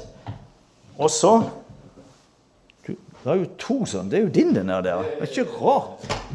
Halleluja, han virker. Den her. Dra den der over her. De er jo helt like. ikke rart. De kommer ned her, Silkeveien, Kongeveien, forbi der Matteus satt på tollboden osv. Jeg har vært alle plasser Abraham ofra. Det er veldig spennende. Enda rest etter offerplass. De ofra til El Elohim, ikke sant? Israels Gud. Kommer de nedover her, stopper de her et sted. Ett et sted her stopper Abraham og, og, og, og Lot. For her ligger Sodoma, og der er Gomorra. Det tar 18, 18 til 18,5 minutter mellom de to byene. Jeg har kjørt der så utrolig mange ganger. Så det kan jeg utenat. Men så begynner Abraham å be. Og det er det viktigste. For det er stor kraft. ikke sant? Eh, bønn har stor kraft. Åssen det står? En rettferdig manns bønn. En rettferdig mann og kvinnes bønn har stor kraft i sin virkning. Og Abraham begynner å be. Så begynner han med 50. Gud, er det 50 rettferdige i disse byer? Vil du spare dem? Ja, sier Gud. Så går han til 40, og så begynner han å tinge med Gud. Så sier han en gang 'Ikke bli sint på meg'. Det vet jeg som har vært i synagogene. Jødene kan stå sånn og knurre. De, stå, de syns Gud er steinhard. Når du har med oss, slå nå til. Slå nå til. Slå ned all terrorismen og urett og medielynn over oss. Men Gud er en langmodig Gud. Så gjør han ikke sånn som jødene ønsker. Knurrer de? Jeg har vært i synagogegudstjeneste så mange ganger. Det er spennende å være med, sitte med bønneskjall og keeper og det hele. vet du. Så kan de sitte sånn, og står de der og sånn. Yes! Det gjorde ikke Abraham, men han, han sa, 'Gud, ikke vær sint på meg. Bare én bønn til.' Er det ti rettferdige? Vil du da spare dem? Hvem? Ikke sant? Ja, sier Gud. Så var det ikke tid. Da åpner Gud noe fra himmelen. Han har medynk fordi Lot var rettferdig. Han levde rent. Vi, kjenner, vi vet ikke hva hun heter, vi kjenner henne bare som Lots søstre. Men så sender Gud to engler. Gud sender to engler til, disse, til, til den byen han bor. Oh, opp med det, mister. Så banker de på. Og Lot visste ikke hvem de var, men de var sendt av Gud. Og hvilket kjønn hadde englene? De kom i, i, ikke sant? De kom som to, to, menn. Og med en gang Lot får besøk av to fremmede menn, så kommer alle de homofile mennene, unge og gamle, hele Sodoma. Og Lot Sånn er det i Orienten. Sånn er det i Midtøsten. Når du kommer inn under tak, enten du er i beduinertelt Med en gang du er forbi teltet, så er du under Herrens beskyttelse av de som eier hus eller teltet. Sånn er det i Orienten. Så er det gjestfri som bare det. Det kjenner vi til, vi som har vært der. Det er jo ikke måte på om det er araber eller druser eller beduiner. You name it, altså. De er utrolig gjestfrie. Det er araber nå. Du må ikke tenke negativt om arabere. Det gjør ikke Gud. Irrelevant akkurat nå. Og så banker de på, og så sier de til Lot Du har to fremmede mannfolk på besøk. Send de ut til oss, så vi kan få vår vilje med dem. Vet du hva Lot svarer? Hvis du går inn i 1. Mosebok 18 og inn i hele kapittel 19, så sier han det der. Gjør da ikke en sånn vederstyggelig synd. Flytt deg, sier de. Send ut mannfolkene. Vet du hva det står når du leser det, det det, hvis, hvis, du går inn i hebraismen og ser ord for ord bokstav forstå, så står det de var frekke, de hadde et aggressivt ansikt, de tok ikke et nei for et nei, de var frekke. Og så skjønner Lot at det er krise. Det er to utganger av en krise. vet du. Enten går det over, eller så blir det full krig. Det, det, krise det er et kinesisk ord.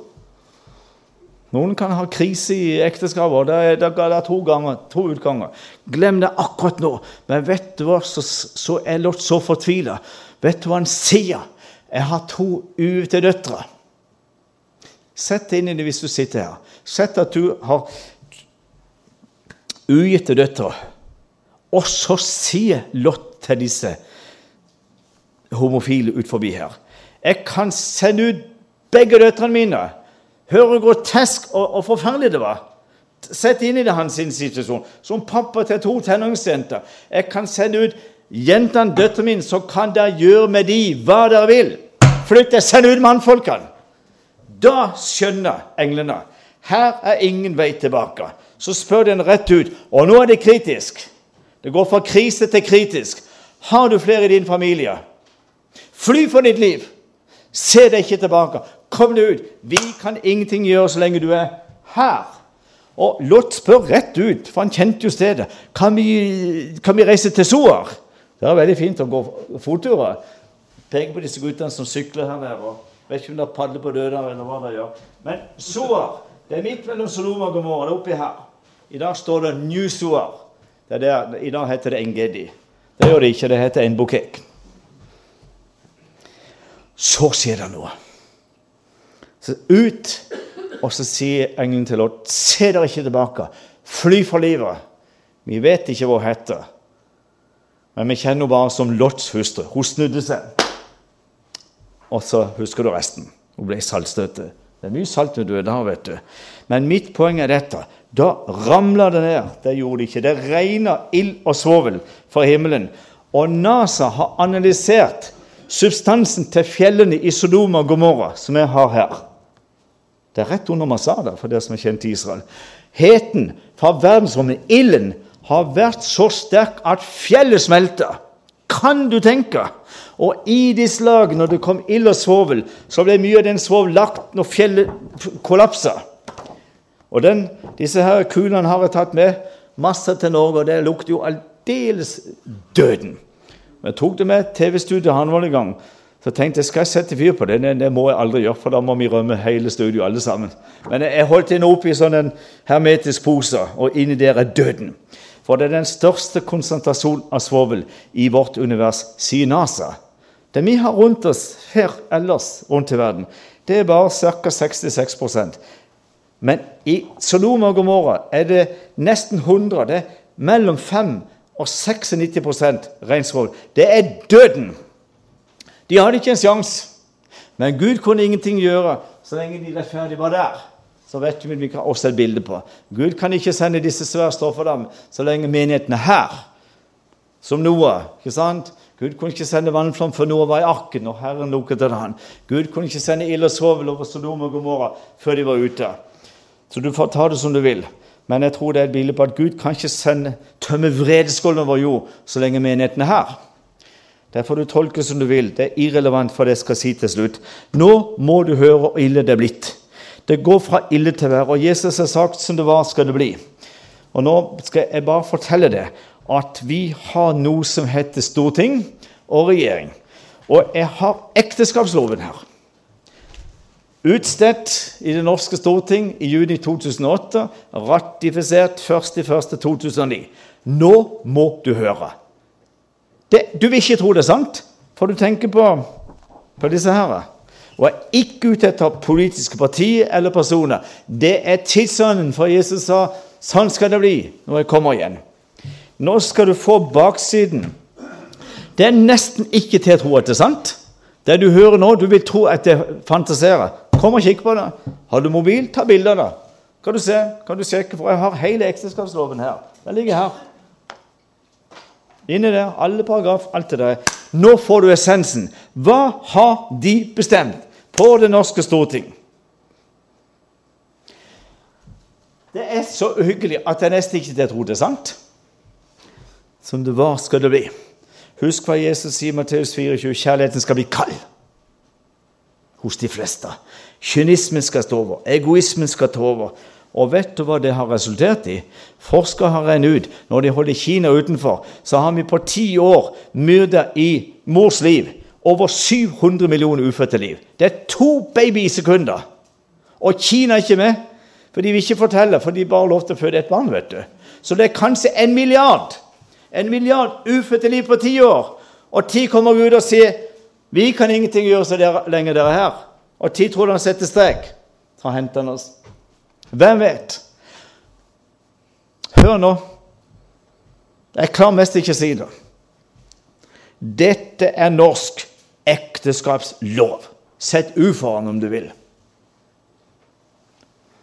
Barn trenger ingen pappa. Er det ikke forstått? Glem det nå. Det er aldri hjemme, så det betyr ikke noe for meg. Barn trenger ingen pappa. En medmor er like bra. Det er norsk lov. Ekteskapslov.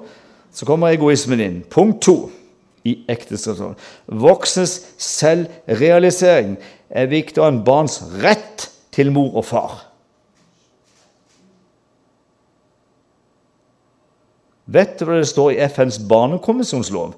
Voksne har fått rett til barn, men i henhold til norsk ekteskapslov har barn mistet retten til en biologisk mor og far, og dette er norsk lov. Barn har mistet retten på en biologisk mor og far. Det er norsk lov. Ligger her. Nå skal jeg snart lese noe utrolig uhyggelig spennende for deg i Bibelen. For det står 'voksnes selvrealisering'. Det er jo egoisme i høysetet. Er viktigere enn barns rett til en mor og far. Punkt tre.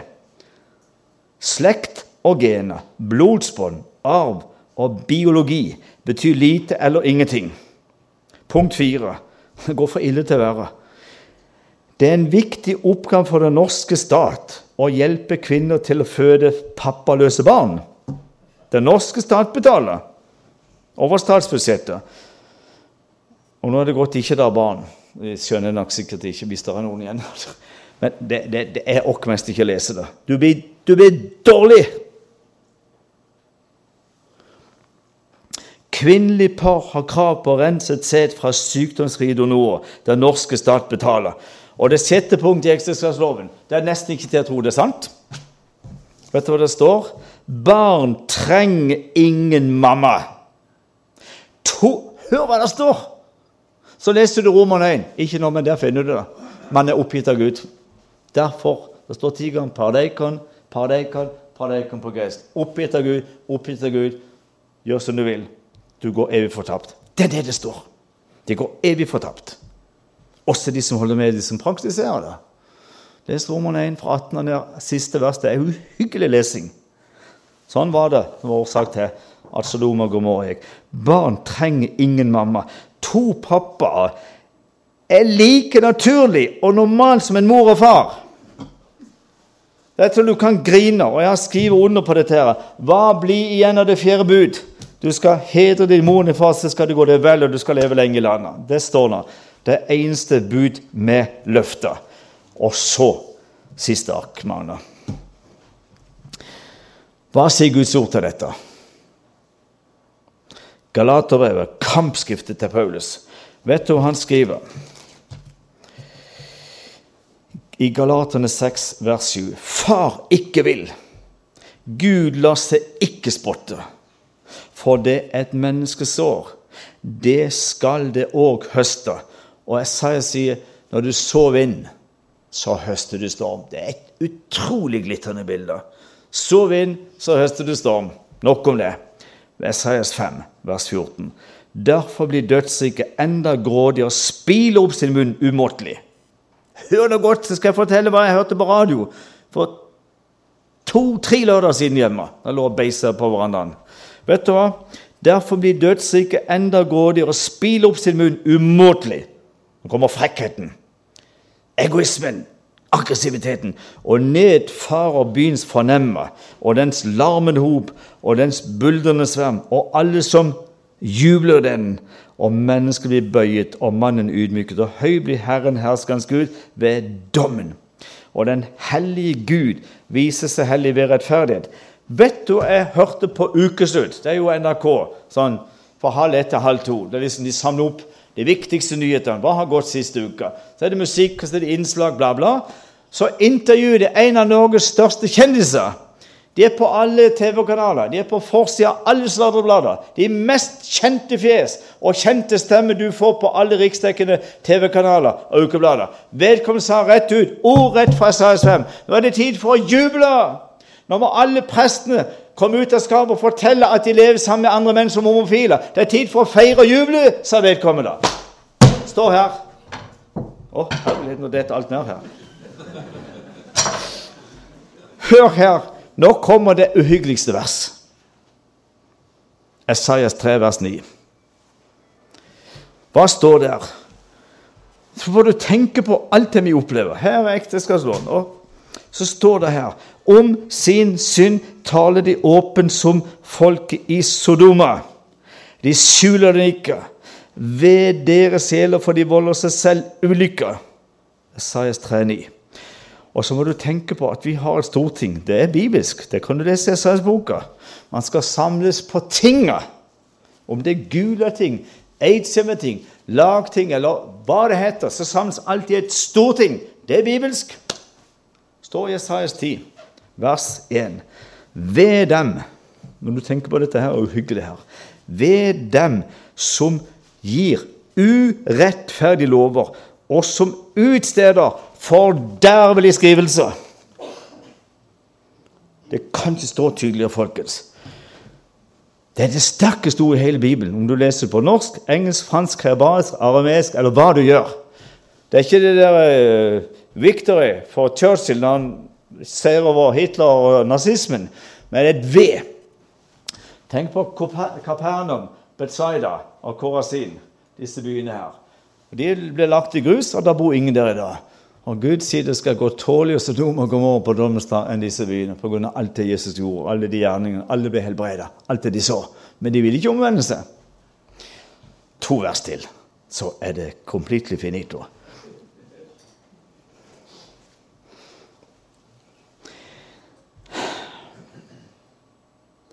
Ved dem som kaller det onde godt og det gode ondt, som gjør mørket til lys og lys til mørket, så gir bitter til søtt og søtt til bittert, står i Isaias 25. Og det siste verset jeg leser her, det er Salomo som sier det. Og Både Salomo og faren David var veldig frustrert at ikke Gud slår ned på ugudeligheten og urettferd med en gang. Hvorfor straffer du ikke med en gang? Nei, Gud er en langmodig Gud. Han vil at alle skal komme til sannhetserkjennelse og bli frelst. Guds tanker er enn våre, hans vei usporlig, sier Paulus vet du, i Romerbrevet. Men her sier han noe i Predikerne 11, vers, unnskyld, 8 vers 11. Fordi dommen over den perverse gjerning Fordi dommen over den onde gjerning ikke fullbyrdes straks, svulmer hjertene i menneskenes barn, så de drister seg til å gjøre det perverse eller det onde. Der er vi i dag. Og nå er det fritt fram. Følg med. Tolv biskoper er enige. Nå må vi ha en liturgi for dette og en liturgi for det andre. Og da er det ganske mange vers i Bibelen de må hoppe. Du kan ikke lese det. Til mann og kvinne skapte ham den. Vi er skapt i Guds bilder. Men nå er det mann, mann, kvinne, kvinne. Og dette skal inn i kirka og bli velsignelse. Der Gud sier da går evig fortapt. Paradekon, paradekon, paradekon. Det glipper for Gud. Dere går evig fortapt, sier han. Praktiser det, Vet du hva det står på, på, på gresk? Det glipper for Gud. Ikke engang en allmektig Gud kan holde på dem. For han sier derfor overgår Gud dem til perverse synder. For de bytta bort Gud, holdt sannheten nede i urett, og så gjorde det som er usømmelig. Vederstyggelig. Og nå skal altså dette her Det er så du kan dette bakover. 14.9. datt bonden ut av Den norske kirke. Senest i går var vi jo her, noen inne i Valldal. Presten var helt fortvila. Så var jeg på ei anna ut forbi Brattvåg. Presten ba om forbønn. Jeg, jeg mister jobben. Jeg kan ikke velsigne noe Gud forbanna. Det er så mange prester som er er ei pine uten like i dag. Hvor skal det havne? Som det var, skal det bli. Vet du hva? Det er rett og slett tid å be snart Bibelens siste bønn. Og ingenting her. Ingenting. Hva står det i Bibelens siste ved i Åpenbaringen 22? Ja, kom, Herre Jesus. Kom snart! Takk og lov at det står i forbindelse med de kosmiske forstørrelser i Joel 3, vers 5. Vær den som påkaller Jeshua Det står der, ikke sant, på norsk. Vær den som påkaller Herrens navn, skal bli frelst. Takk og lov, vi har nådig Gud å gjøre. Og så tar Jesus en lærer som besøker han midt på natta. Han heter Nikodemus. Kommer han midt om natta, for han var redd for jødene. Så sier Jesus og refser han, og du som er lærer her i Jerusalem, vet du ikke engang det? Så høyt har Gud elsket verden, at han ga sin sønn. For at hver den som tror på ham, ikke skal gå fortapt, men ha evig liv. Gud sendte ikke sin sønn Jesus til verden for å dømme verden. Nei, for å frelse det som var fortapt. De friske trenger ikke til lege, men de syke. Og i dag er hele verden syk. Det er ei ufattelig tid vi er på veien i, folkens. Jeg lærte noe en ute på Fosnavåg, en som leder møtene på Vedustad. Han sa Arvid, jo nærmere vi lever korset, jo tettere opp vi lever korset, jo mer får vi å gjøre for Jesus. For tida heretter er kort. Og der har jeg fått i noen veldige budskap. Nå kommer det til og med budskap i tungen på bedehuset i Norge. Det er noe helt nytt. Jeg har hatt mange tusen møter. Nå er det noe som sier for Jesus vil advare. Fikk en veldig advarsel på eh, Ulsteinvik på fredag.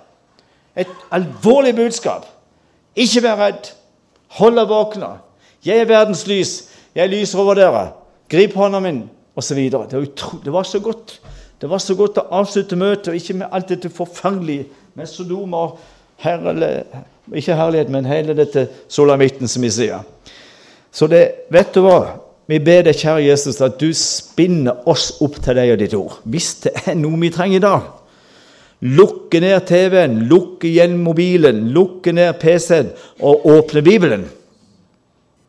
Du anklager dine teologer som styrte tempeltjenesten i Jerusalem. Du sa dere fare vill. Dere fare vill, for dere kjenner ikke Skriftene, og heller ikke Guds kraft. Så må vi finne Mariaplassen, og så må vi, vi må være, vi må bli, og vi må være berørte kristne. Sjekk etter. Alt det Arvid har sagt i kveld, stemmer det ikke med Guds ord. Avvis det. Stemmer det, ta det til etterretning. Vi takker deg, Jesus, for inntil i dag så har du hjulpet oss vel. Vi takker deg for evangeliet, vi takker deg for Bibelen, vi takker deg for dette lokalet, for at de åpner opp gang på gang. Jeg vet ikke hvor mange år jeg har vært her. Men gang på gang så åpner de opp for møter som ikke er Israel-møter, det er jo Jesus-møter. Selv om vi har Israel i fokus veldig ofte, så er det deg og din frelseshistoriske plan det gjelder. Men nå gjelder det som aldri før å holde oss tett til ditt kors. Du må utøse nådens og bønnen og åndens over oss og i oss, som du sier Sakarias du skal gjøre i Israel. Vi ber om bønnens ånd, og som vi får behov til å sette oss ned og få et, et, et, en appetitt på Bibelen. altså. Sette seg ned. Vi hørte Magne sa nå er jeg kommet til historien om Balak og William. Det er fantastisk. Solma mi, vi. Vi må lese Bibelen systematisk. Så har du alltid noe å gi oss. Så får vi en ammunisjon. Så har vi noe å gå med til andre. Men inntil du kommer, Jesus, har vi faktisk en tjeneste å stå i, en jobb å gjøre. Det sier du rett ut gjennom Paulus. Hvis man får del i det jødiske folks åndelige velsignelse. Vi er skyldige. Jeg hjelper jøder på det praktiske plan. Romerne 15, 27. Så avslutter vi med å sitere deg når vi alle skal stå vi sier, skolerett. Vi skal stå foran kongenes konger. Da hjelper det ikke å skylde på det var ikke politisk korrekt å stå med Israel. Det hjelper ikke å skylde på alle hyklere. Da skal vi stå ikke til ansvar for alle andre, vi skal stå til regnskap for deg. Og så kommer spørsmålet. Hva dere har gjort, eller hva du har gjort, hva dere har gjort imot en av disse mine minste søsken, det har dere gjort imot meg. Og det vi ikke har gjort, det har dere heller ikke gjort imot meg. Det er alvor i Matteus 25, når vi skal stilles opp. Hva har det gjort med mitt jødiske folk? Da må vi takke deg for at det er mulig å gjøre noe oss i kveld. Vi takker for at du har behag i disse ting vi tar opp. Det er vondt og det er vanskelig. Det er ikke lett, men det er rett å holde det fram. For ellers sovner vi snart alle sammen. De sovnet alle. Og midt på natten lød det et rop. Se! Brudgommen kommer gående i møte. Må alle som er på Elim i kveld, hvor du trygt legger seg på pute, folder sine hender og takker for at vi kan tro oss frelst fra blank nåde. For det gis mye mer nød for våre familiemedlemmer, naboer, hvem enn vi måtte omgås med, kolleger på jobb eller hvor enn det måtte være. Vi trenger nøden i våre hjerter. Så driver du ut sløvheten og lunkheten og likhetens ånd, så tenner du oss i vann med din hellige ild og varme, så vi forstår alvoret. Amen.